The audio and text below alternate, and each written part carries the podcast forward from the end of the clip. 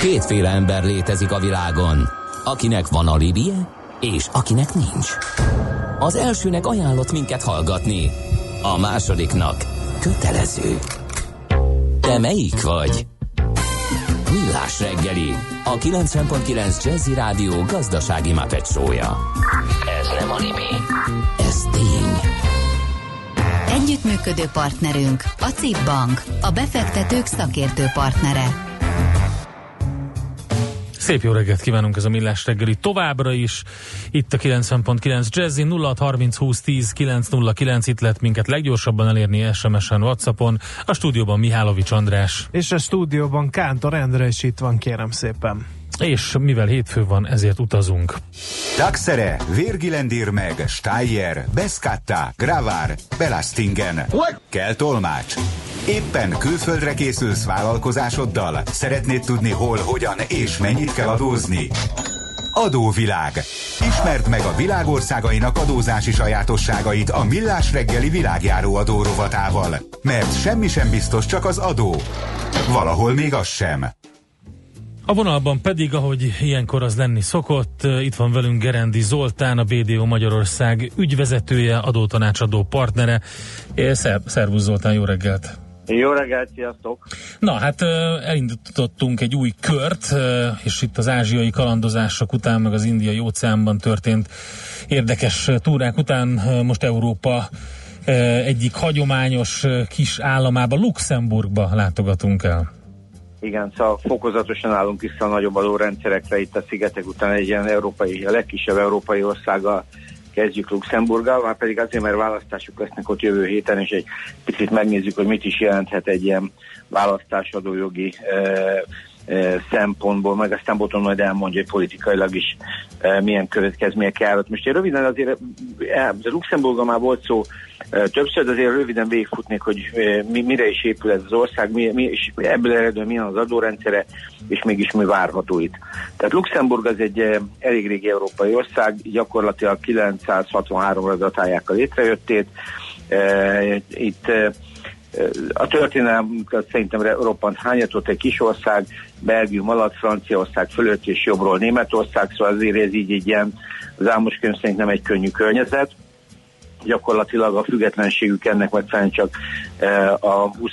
és gyakorlatilag a 1867-ben jött el, mindig valamilyen befolyás alatt álltak korábban. Ami viszont meghatározó, hogy e, ők Belgiumhoz nagyon kötöttek, mert a, az acél, acél termelés, a szén és a vasérsz termelés miatt nagyon szoros együttműködésben voltak, így lettek ők egyébként az Európai Gazdasági Közösség alapítója is. Uh-huh. Az első hat országban 57-ben ők beletartoztak, de akkor Luxemburg még egy acélipari ország volt. Ebből, ebből az acélipari tevékenységből mára még azért maradt, tehát az, az Arkor, uh, amelyik ma már Arkor Mittal egyébként, mert a Mittal indiai koncernhez tartozik, az még mindig 4000 embert foglalkoztat, de már messze nem ez a, a, a gazdaságnak a motorja. Uh, a egyik legmeghatározóbb szektor, ami kinőtt a 20. század másik felében, az például a telekommunikáció volt, az RTL név, az a Radio Television Luxemburg, az, azért az úgy nagyjából elég jól megvan sok embernek, tehát a, e, a legnagyobb műhold cégek is ide települtek, és akkor elkezdődött egy, egy átalakulás, amelyik, e, amelyik hát gyakorlatilag nagyon erősen az adórendszerre is épült.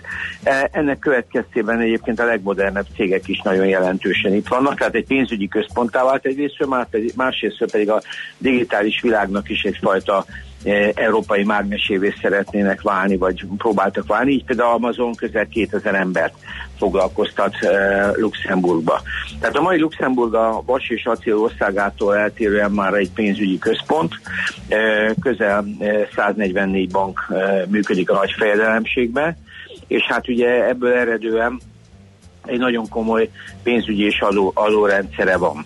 Egyébként a nagy fejedelemség annyit, hogy a fejedelemi család, ez a Nassau eh, Verburg család is, azt hiszem nem is tudom, hogy hány, hány száz éve tudja magát visszavezetni. Ők azok, akik eh, európai klasszikus monarchia, eh, tehát eh, ilyen eh, uralkodó családja, és elég jól jegyzik őket a különböző vagyonosodási vagy ilyen vagyoni listákon.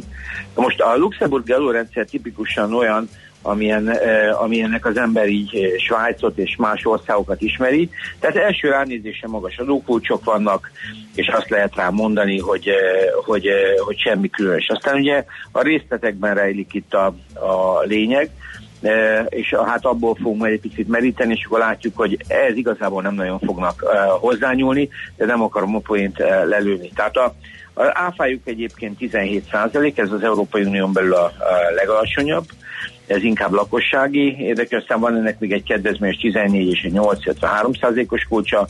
A társasági adója az 18 százalék, persze itt van neki különböző 7 százalékos ilyen kiegészítő alapjuk, eh, akkor még van helyi adójuk, az is 6,75, ez nyilván nyereség alapú, még nálunk ez forgalmi, és hát a, a személyi jövedelmadójuk is 8 és 42 százalék között mozog. Ezzel egyébként maga az ország az OECD statisztikákon belül is egy a, a magas adókulcsi országok közé tartozik, vagy tartozna de volt nekik egy, egy időszakuk, ami hát tulajdonképpen a mostani EU, a bizottság elnöke Jean-Claude Junckerhez is kötődik, aki sok szempontból azért az európai politikai életnek, illetve gazdasági életnek meghatározó embere, hiszen ő, ő 1989 és 2009 20 évig volt Luxemburg pénzügyminisztere, tehát elég jól e, tudta befolyásolni azt, hogy mi történjen ebbe az országban,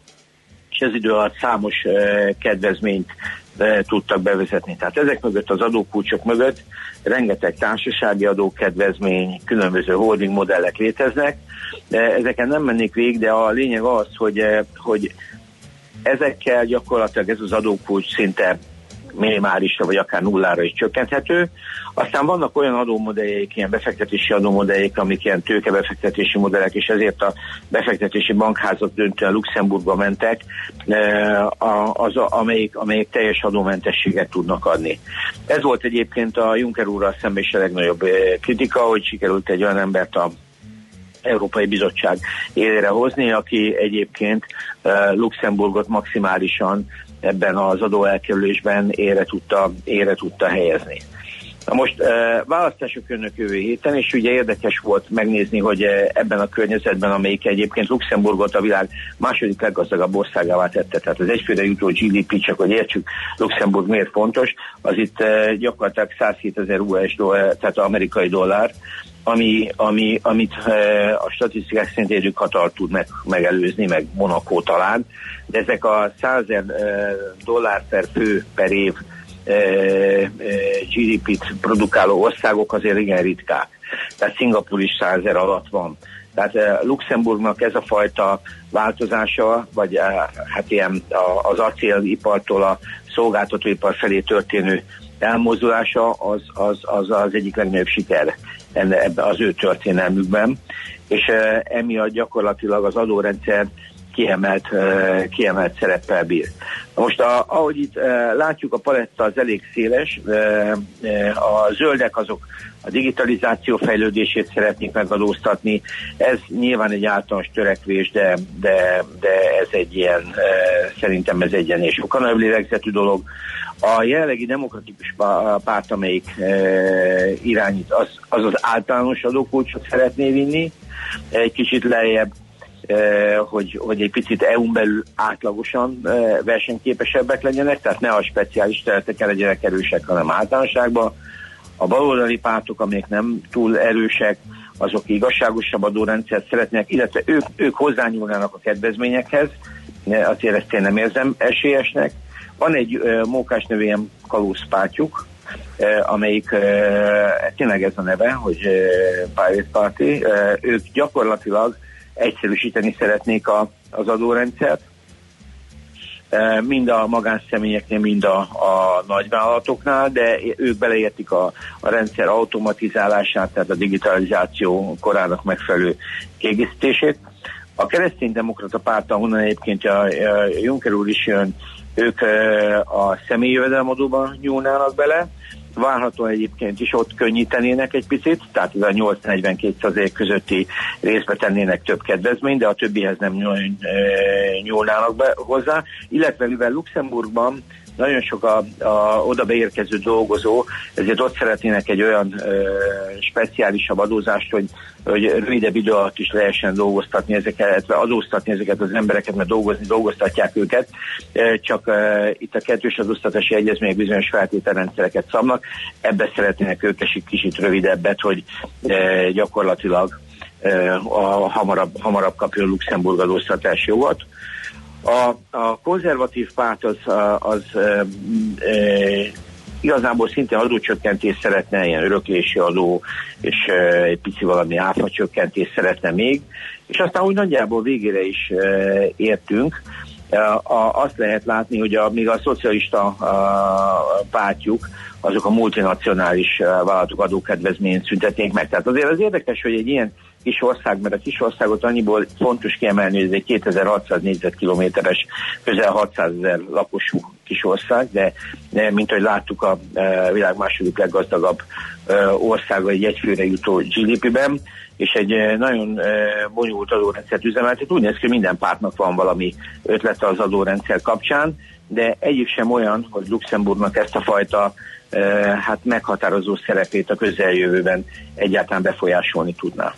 Oké, okay, Zoli, nagyon érdekes volt, köszönjük szépen az információkat, és akkor megnézzük, hogy politikailag uh, hol helyezkedik el a palettán geopolitikailag Luxemburg. Neked szép napot, jó munkát! Jó, köszönöm nektek is, sziasztok! Szervusz! Gerendi Zoltánnal beszéltünk, a BDO Magyarország ügyvezetőjével, adótanácsadó partnerével Luxemburg a célországunk adóvilágrovatunkban.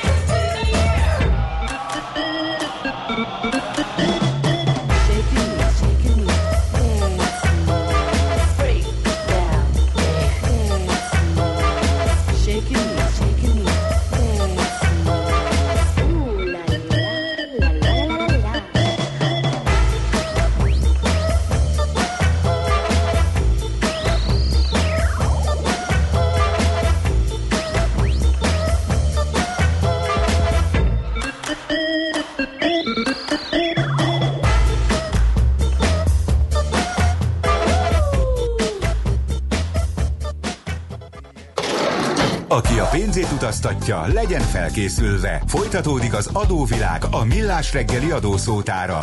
Érdekességek, adózási szokások, geopolitikai helyzetkép.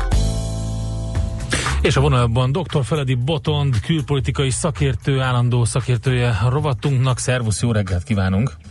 Sziasztok, jó reggelt kívánok! Na hát átnéztük Luxemburgot, hogy hol foglal helyet a gazdaságilag, adózásilag itt az európai palettán, de hogy politikailag, geopolitikailag milyen szerepe van, hát ez a te tiszted. Köszönöm szépen.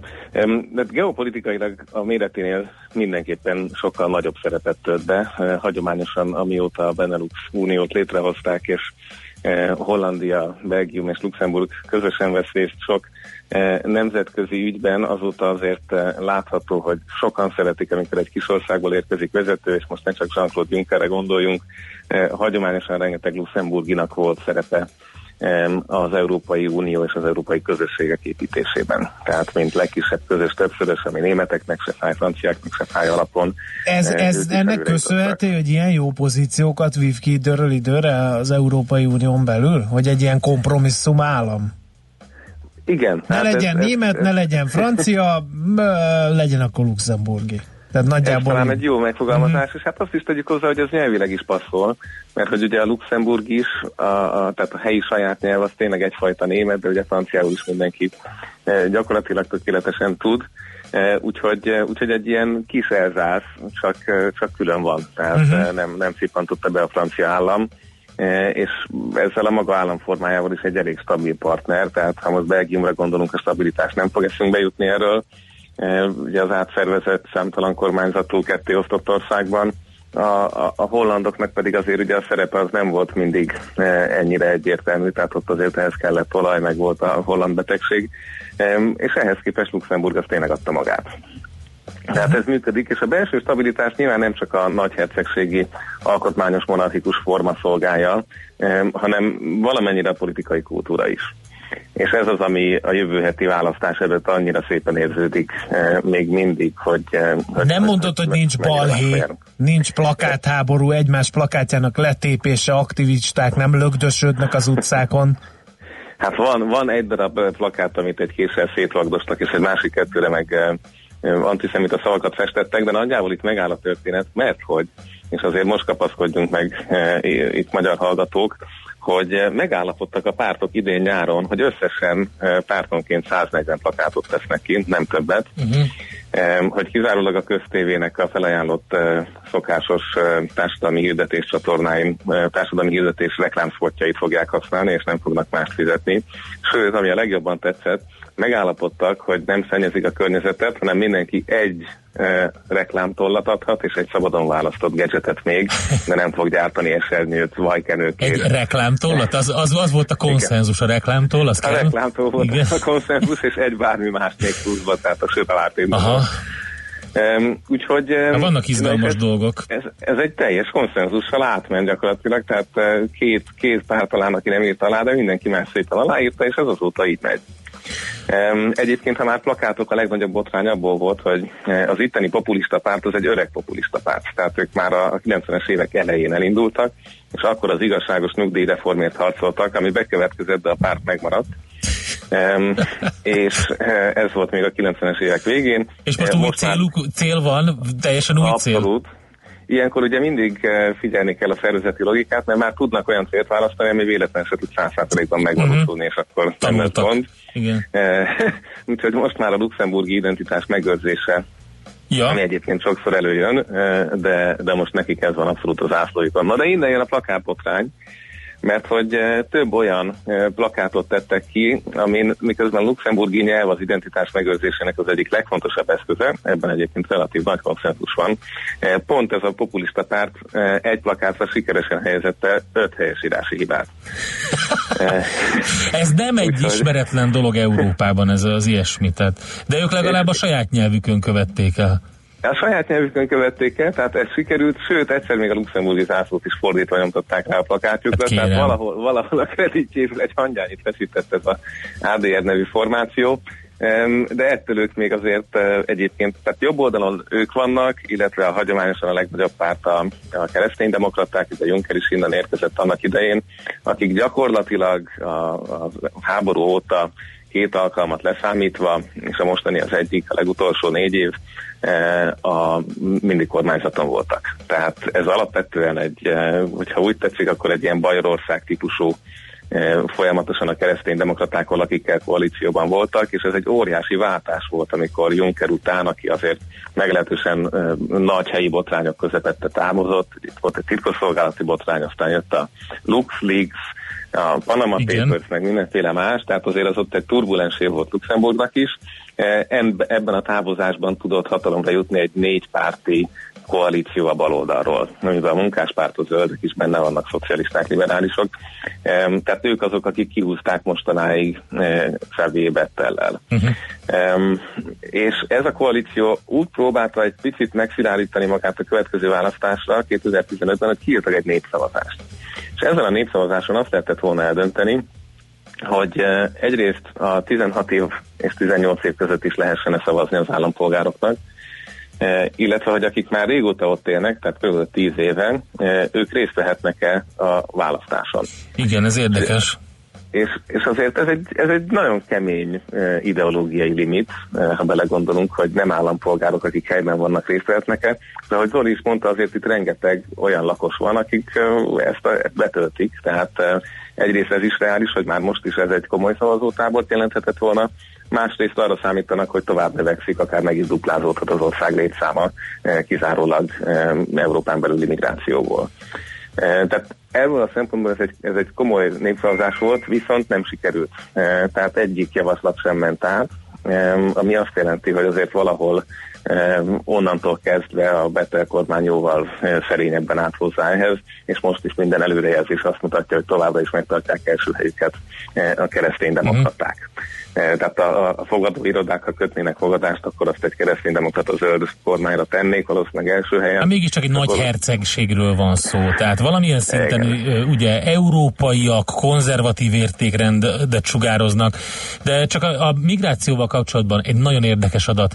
Um, volt egy észak-amerikai turisztikai portál, ez a Wanderoo, ami összehasonlított Európa fővárosait nemrég, és szállodó taxi, múzeum, ebéd, sör, kávé, bor, ilyen mindenfélét beraktak uh-huh. egy kosárba, és képzeld el, hogy meglepő eredmény jött ki, például Budapest drágább, mint Luxemburg ezek alapján. Úgyhogy egy érdekes célország egyébként. Fuha, fuha, hát ezen azért meg vagyok lepve. Én is nem így van. Nem így mutatták, de, de lehet, hogy, lehet, hogy így is lehet.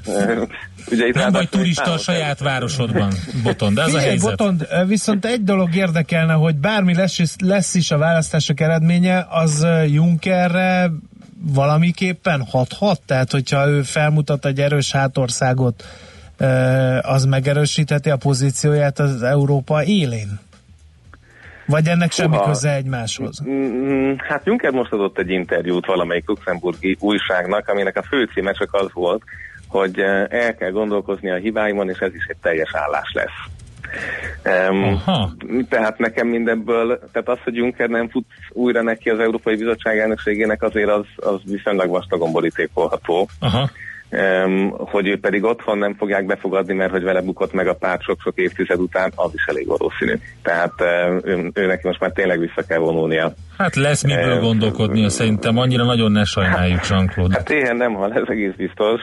Lehet, hogy a memoáriaiból majd okosabbak leszünk, hogy hogy is történtek meg ezek a dolgok. Azért valahol ez egy nagyon csúnya történet, hogy a meg, Európai Bizottsági elnöki megválasztásának gyakorlatilag a másnapján kitörtek ezek az adóparadicsomi uh-huh. botrányok Luxemburgból, amik nem csak eh, Dublint és meg másokat is aztán érintettek. És azok, akik akkor kiszivárogtatták, eh, egyikük, ha jól emlékszem, akkor egy luxemburgi újságíró volt, illetve Luxemburgi nem is újságíró, hanem ugye céges alkalmazott, a Big Fourból az egyik. Az ő pere az egyébként idén tavasszal ért véget.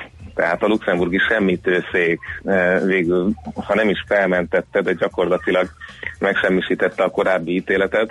E, úgyhogy tehát ez egy nagyon, nagyon izgalmas és hosszú történet, aminek eredményei nem nagyon vannak, csak egy adatot hogy mondjak. A különböző megállapodások EU kormányzatok és nemzetközi korporációk között egy tavalyi okszamos felmérés szerint 50%-kal nőttek a különböző botrányok óta 2014-15-ben. E, tehát, hogy, e, hogy annak a hatékonysága, hogy az Európai Bizottság egyébként majd pont az ellen harcol, amit ő kormányfőként 20 e, éven keresztül képviselt, és ugye ő egyszerre volt kormányfő, aztán az utóbbi években is pénzügyminiszter, hát ez egy elég hiteltelen küzdelem volt a, a, az európai polgárok szemében. Oké. Okay. Szóval Junckernak, Junckernak nem, lesz, nem lesz könnyebb ez a e, hazatérése. Um, ami még érdekesség, és tényleg akkor ezzel Luxemburgot el is helyezhetjük egy ilyen kis különleges térképen, hogy kötelező a szavazás, tehát mindenkinek el kell menni, és 250 ezer euróig vissza nem szavazóknak e, büntetés jár. Í, ez. Um, tehát azért az egy, az egy komoly történet. A másik, hogy e, annyi szavazata van mindenkinek, ahányan az adott választókerületben ahányan a választókerületből bejuthatnak a parlamentbe. Tehát egy választókerületbe több ember bejuthat, e, így viszont lehet, hogy én a szavazataimat ugyanarra az emberre adom le, tehát akár hét szavazatom is lehet egy emberre. Ó, egy elég érdekes. Egy hát elég akkor hogy gerrymanderingelnek Luxemburgba ezzel? Kicsit bonyolítja a képet. Az az igazság, hogy itt még mindig személyes dolog megy, tehát ezért volt fontos kérdés az a bizonyos uh, reklámtól, mert ja. hogy itt tényleg mm-hmm. ott mhm. állnak az emberek, mm-hmm. és osztogatják a főtéren, és lepacsiznak veled munkából hazafelé. Tehát ez egy másik, másik jellegű kampány. Oké, okay, Botond, nagyon klassz volt, köszönjük szépen az információkat. És akkor 14-én lesz a, a választás, amiről beszélünk, figyelünk, és majd beszámolunk, hogy Fordul-e a luxemburgi hajó valamerre? Visszafordul-e, így Vagy van. visszafordul-e. Köszönjük szépen, Boton! Köszönöm, szervusztok! Dr. Feledi Botont külpolitikai szakértővel beszéltük át eh, a luxemburgi tudnivalókat, adóvilág rovatunkban itt jártunk. Ma sem maradtunk semmivel adósak. A Millás reggeli világjáró adórovat hangzott el. Jövő héten ismét adóvilág, mert semmi sem biztos, csak az adó. Valahol még az sem. Műsorunkban termék megjelenítést hallhattak. Jazzy Rendezvous pároknak és magánzóknak, beszédeseknek és félszegeknek, akiknek van társa és azoknak, akik most is erre vágynak. A Jazzy Rendezvous egy olyan hely, ahol bárki elmondhatja történetét, vagy meghallgathatja másokét. Azután ki tudja, talán lesz egy hang, ami ő hozzászól. Jazzy Rendezvous Bálint Edinával minden vasárnap este 9-től a 90.9 Jazzin. Reklám. Lemerültél? Töltsd fel magad izgalmas koncertekkel. Az A38-ra érkező Chad Lawson a zongora új lehetőségeit mutatja. Fellépésére nem csak klasszikusokat és saját műveit, hanem elképesztő effektekkel feltöltött tablettjét is magával hozza. Ugyanitt láthatjuk a hang és látványorgiát ígérő Muse produkcióját is, melynek ötletgazdája az építészként és díszlettervezőként is aktív Álmos Gergely. A Roma Jazz és népzene szupergrupja az East Gypsy Band legújabb lemezét az Urániában mutatja be. Töltődj fel október 5 és 21 között. Információ és jegyvásárlás Porto.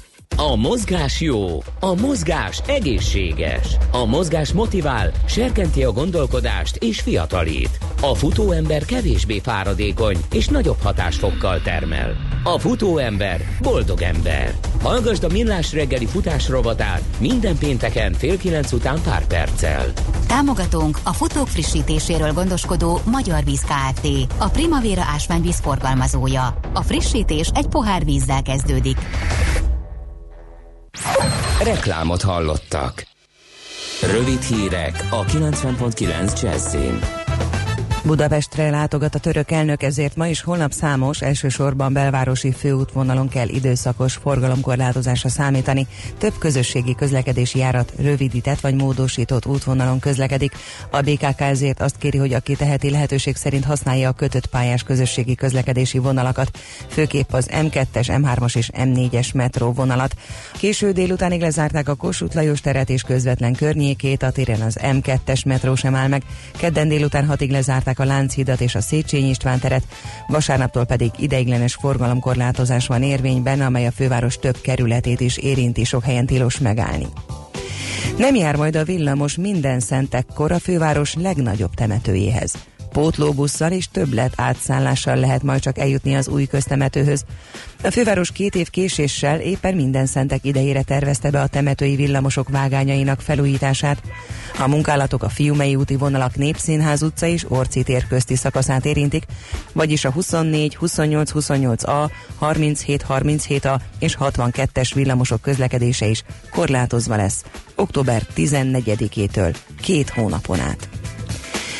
Közel 300 busz és villamos vezető hiányzik jelenleg a budapesti tömegközlekedésből, de a cégen belül a munkakörök körülbelül kétharmada hiány szakmának tekinthető. A pénzcentrum cikke szerint a BKV agresszív kampányba fogott, és jobb hiány képzi magának az embereket.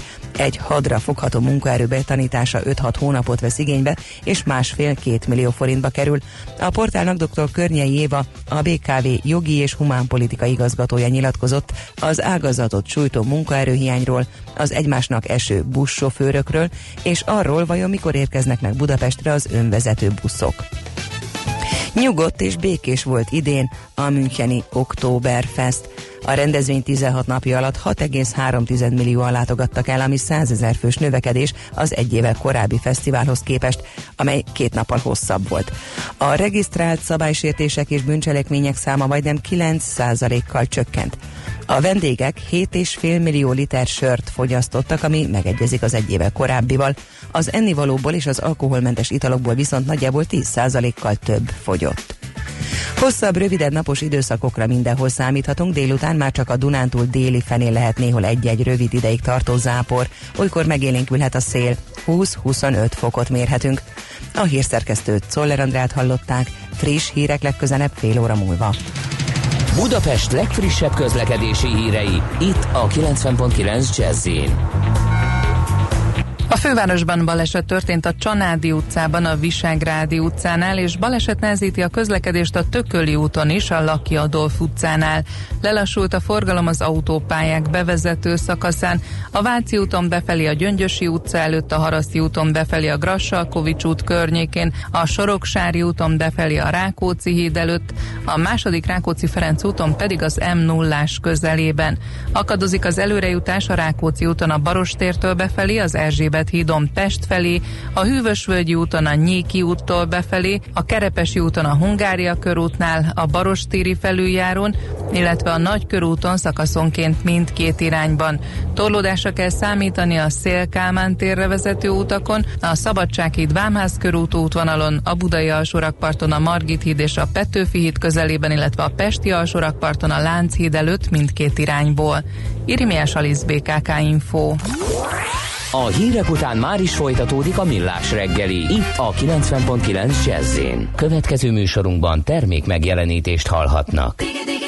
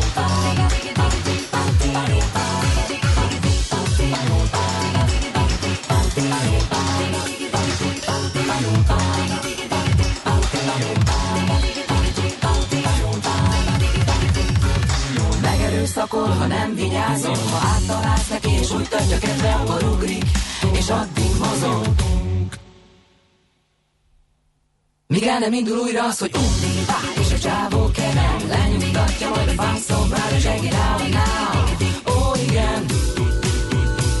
Csak a dob meg a basszus Zakatol a füleiben.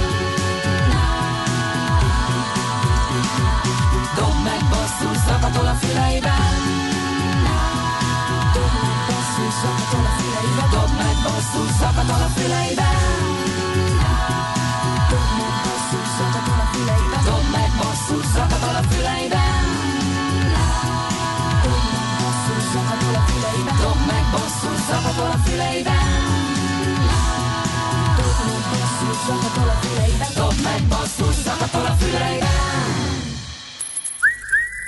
Aranyköpés a millás reggeliben. Mindenre van egy idézetünk. Ez megspórolja az eredeti gondolatokat. De nem mind arany, ami fényli. Lehet kedvező körülmények közt gyémánt is.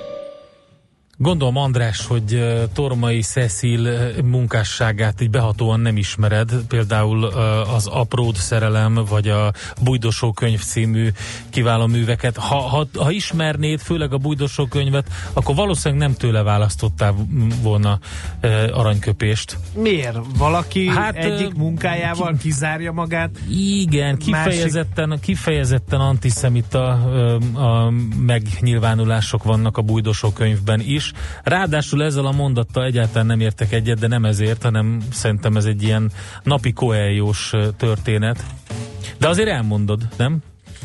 Most akkor egy ilyen felvezetés után szerinted mit csinálja? Két, jó, elmondom én, jó? jó? Csak a gyönge emberek számítanak csodákra. Az erős emberek maguk csinálnak csodát. Én szerintem ez igaz. Hát ez az akaraterőről, az elszántságról szól, a mindenki nem. a maga a szerencséjének a kovácsa mondásról szól. Szerintem ez még akár ülhet is így. Hát attól függ, ha hogy erős vagy gyenge kitartó, vagy erősen, tehát ez nagyon hát le, könnyű belekötni ebbe. Én most, nyilván nem az izomagyú kidobó emberek csinálnak csodákat, nem erre kell e, asszociálnod Endre. Bár hát, lehet, hogy ők is tudnak figyelj, bizonyos én azt sportágakban gondolom, például akár lehet. Hát, nem tudom nem gyenge. Szerintem ez nem jó ez itt a gyenge meg az erős. Tehát talán a más kifejezést, más, más tulajdonságot kellett volna választani, mert így, így nekem ez így sántít ez a mondás. Minden esetre én így nem, nem szeretem annyira ezt az egész gondolatiságot, amit ő képvisel, úgyhogy lehet, hogy tényleg mégiscsak prejudikáltam. Aranyköpés hangzott el a millás reggeliben. Ne feledd, tanulni ezüst, megjegyezni arany. Na de hogy mit írnak a kedves hallgatók? Mert hogy uh, Hallgatók egy, csomó, csomó mindent minden. írnak, nincs mondom. is lezárva a láncít. Bandinak küldtem fotót, írja Igen. Ági. Igen, Ági, köszönöm, Dob meg basszus, is király akapellában, és amúgy a Népliget környéke kerülendő. Aztán az egyfőre jutott GDP tekintetében fontos megjegyezni, hogy nagyon sok Luxemburgban dolgozó ember nem ott lakik hivatalosan, hanem Hollandiában vagy Belgiumban. Hát mm. igen, ezt hát érzékeltettük, hogy adóparadicsomról van szó. Tököli Laki Adolf kereszteződésben befejeződött a helyszínelés, írja Petya, szép napot kívánva, illetve van még itt egy érdekes, a hétfő bűn, vagy a hétfő vezér. Elgondolkodtató, köszönjük. Ennek semmi köze az antiszemitizmushoz, kiváló az aranyköpés, írja Fuszek, Nem aki korábban azt is mondta, hogy a Budafoki úton a vasúti hídnál befelé koccanás érdemes elkerülni. Tehát Kedve, Budafoki kedves úton. Fuszek, Fuszek, Tormai Cecilről van szó, arra, aki 1875-ben, október 8-án, tehát ezen a napon született, és írónő, műfordító közéleti szereplő volt, és maga a Bújdosó könyv, az ugye a októberi 1918-as, tehát ugye az őszirozsás forradalom tanácsköztársaság időszakát dolgozza fel ilyen naprószerű regény, és hát ebben leírt több gondolata kifejezetten antiszemita meggyőződésről árulkodik. Aztán egy másik hallgató ostoroz néhány sajtóorganumot, nem emelném ki őket, hogy primitív clickbait címekkel ellátott tökéletesen tartalmatlan, semmit mondó cikk, amit csak a címre kattintásról szól, gyakran olyan szinten vannak, mint egy ócska plegykalap, nem kéne ilyen gátlástalanul eljátszani a hitelét egyik eddig még színvonalasabbnak tartott sajtóorgánumnak sem. Na most akkor erről néhány gondolatot hadd mondjak.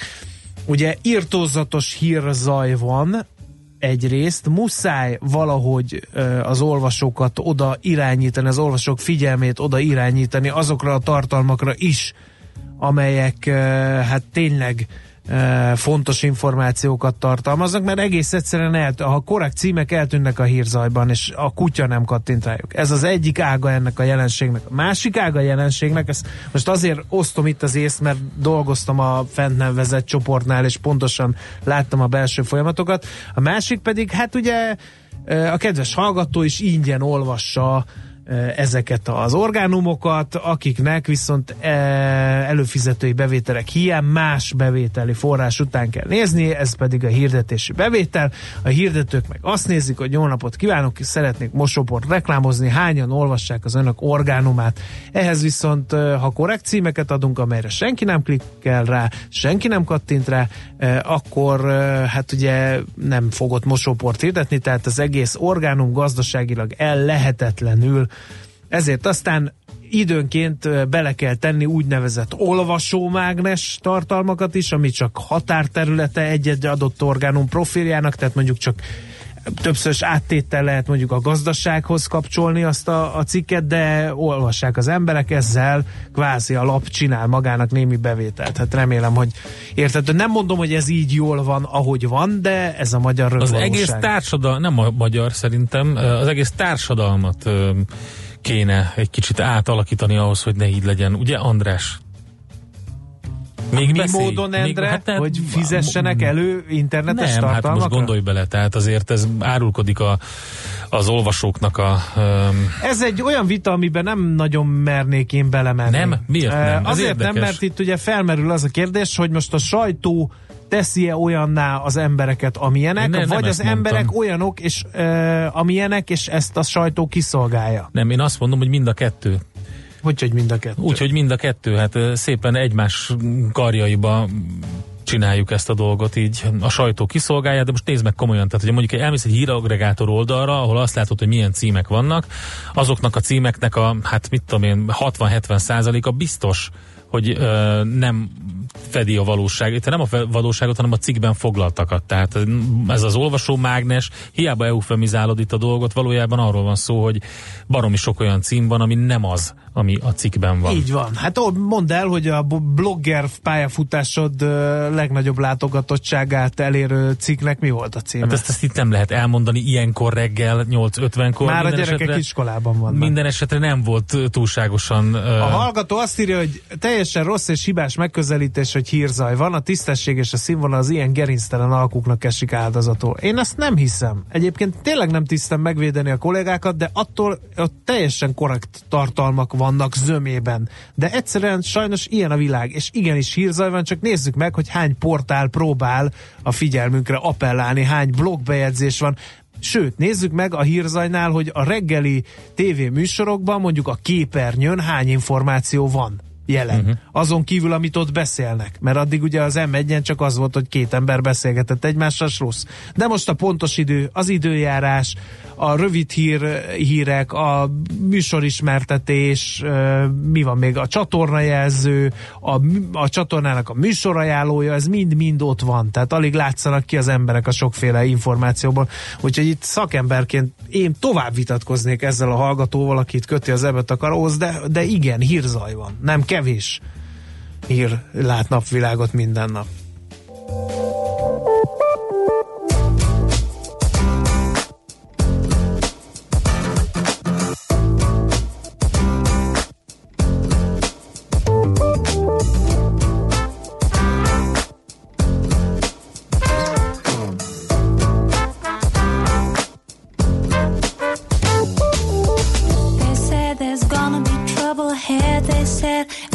make you mad. They said you're never gonna make it. I thought my whole life would be changed. I thought I've got to rearrange my world and maybe it would break me. But I guess there's nothing in this world. I bet there's nothing on this earth as sweet and wonderful and lovely as you are.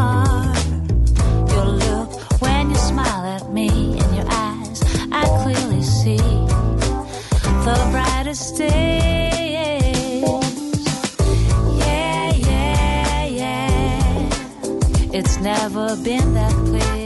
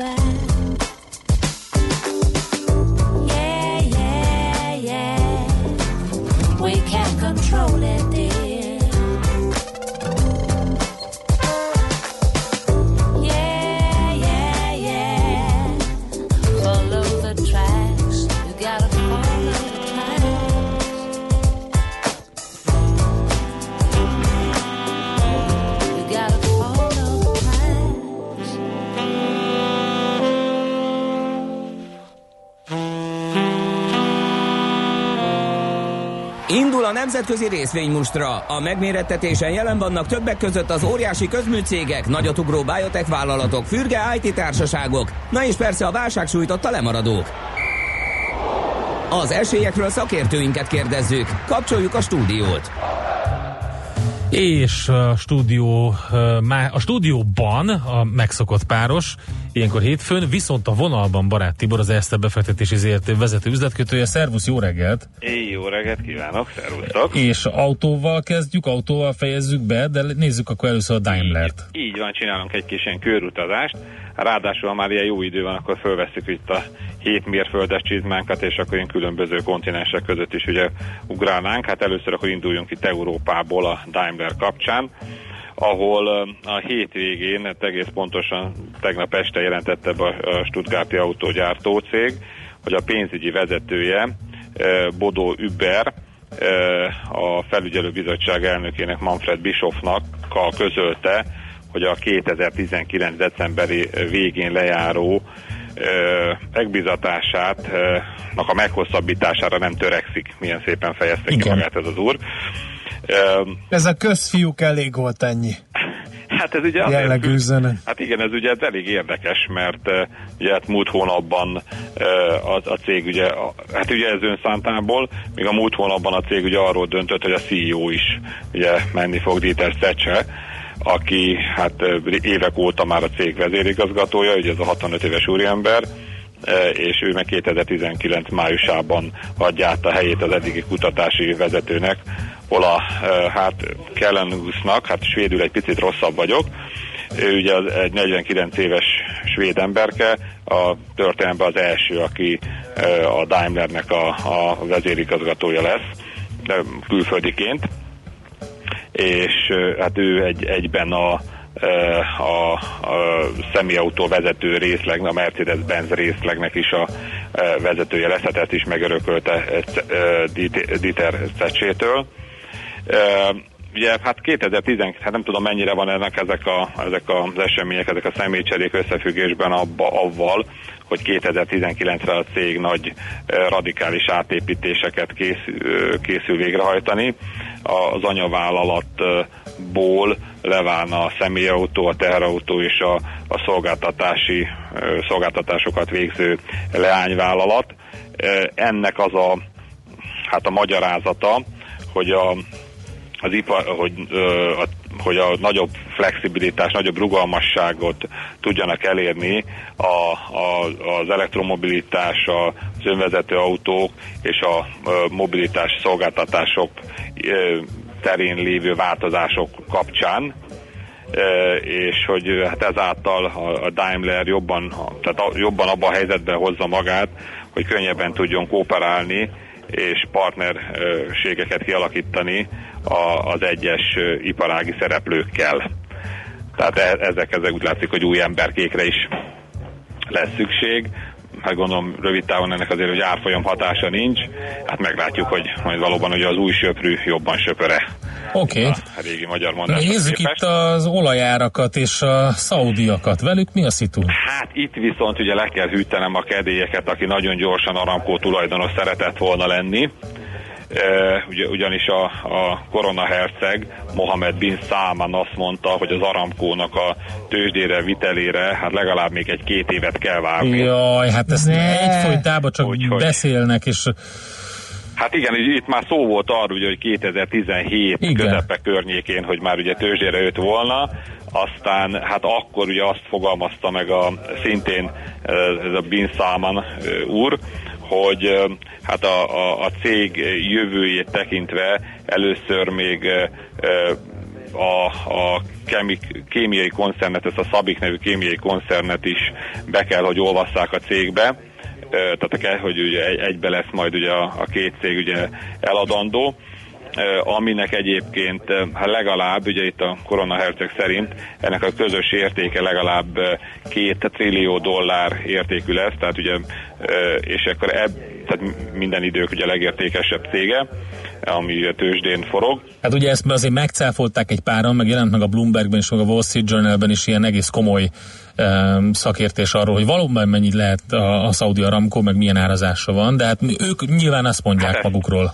Tervezik. ugye, Igen. Mire ezek tőzsdére mennek, elfogy az olajuk lassan úgy. És akkor értelmét veszte az egész tőzsdei kibocsátás, de nem akarom szétrolkodni a rovatodat, inkább beszéljünk. Ez már elmegy az a hajó, akkor várunk még két évet, egyefene.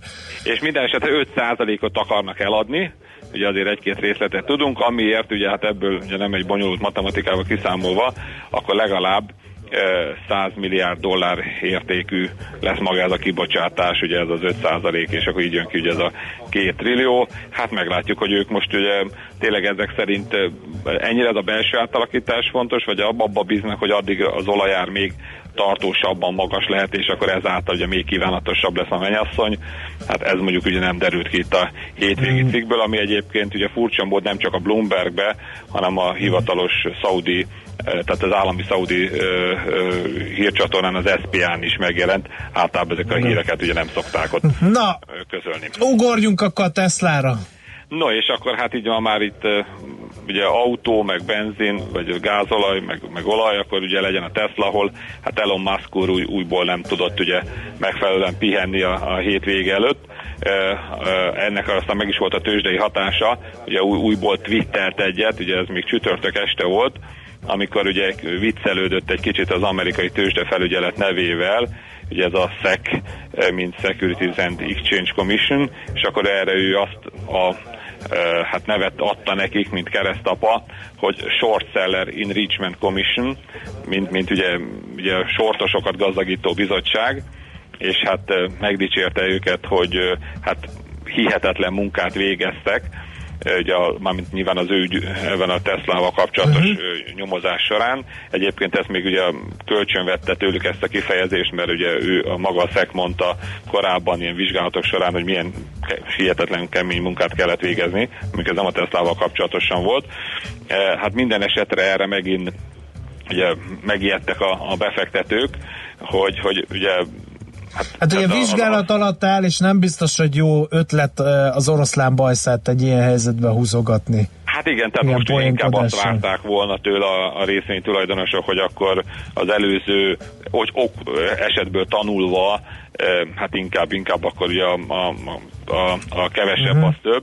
Hát minden esetre erre a papír árfolyama gyorsan egy 280 dollárról 260 dollárig esett is, úgyhogy hát ezzel most már az idei évi teljesítménye a Teslának az egy 15%-os mínusz, hát ugye minden, tehát egy év elejéhez képest, tehát aztán minden ugye relatív, mert mondjuk 2017-hez képest még így is 30%-kal magasabban van. De minden esetre hát ez egy abszolút nem tett jót a, a cégnek, és hát egyébként is a ilyen csökken, és majdnem napi mélyponton, ugye 260 dollárig esett kereken, 262-95-ön zárt, tehát ez most megint úgy tűnik, hogy egy, egy Igen. lehet még hatása ennek a, ennek a Oké. tweetnek. Oké, okay, köszönjük szépen, jó munkát, jó kereskedést. Köszönöm. Szevasz, szia. Sziasztok. Barát Tiborral beszélgettünk az Erste befektetési ZRT vezető üzletkötőjével. A nemzetközi részvénymustra mai fordulója ezzel befejeződött. Nem sokára újabb indulókkal ismerkedhetünk meg.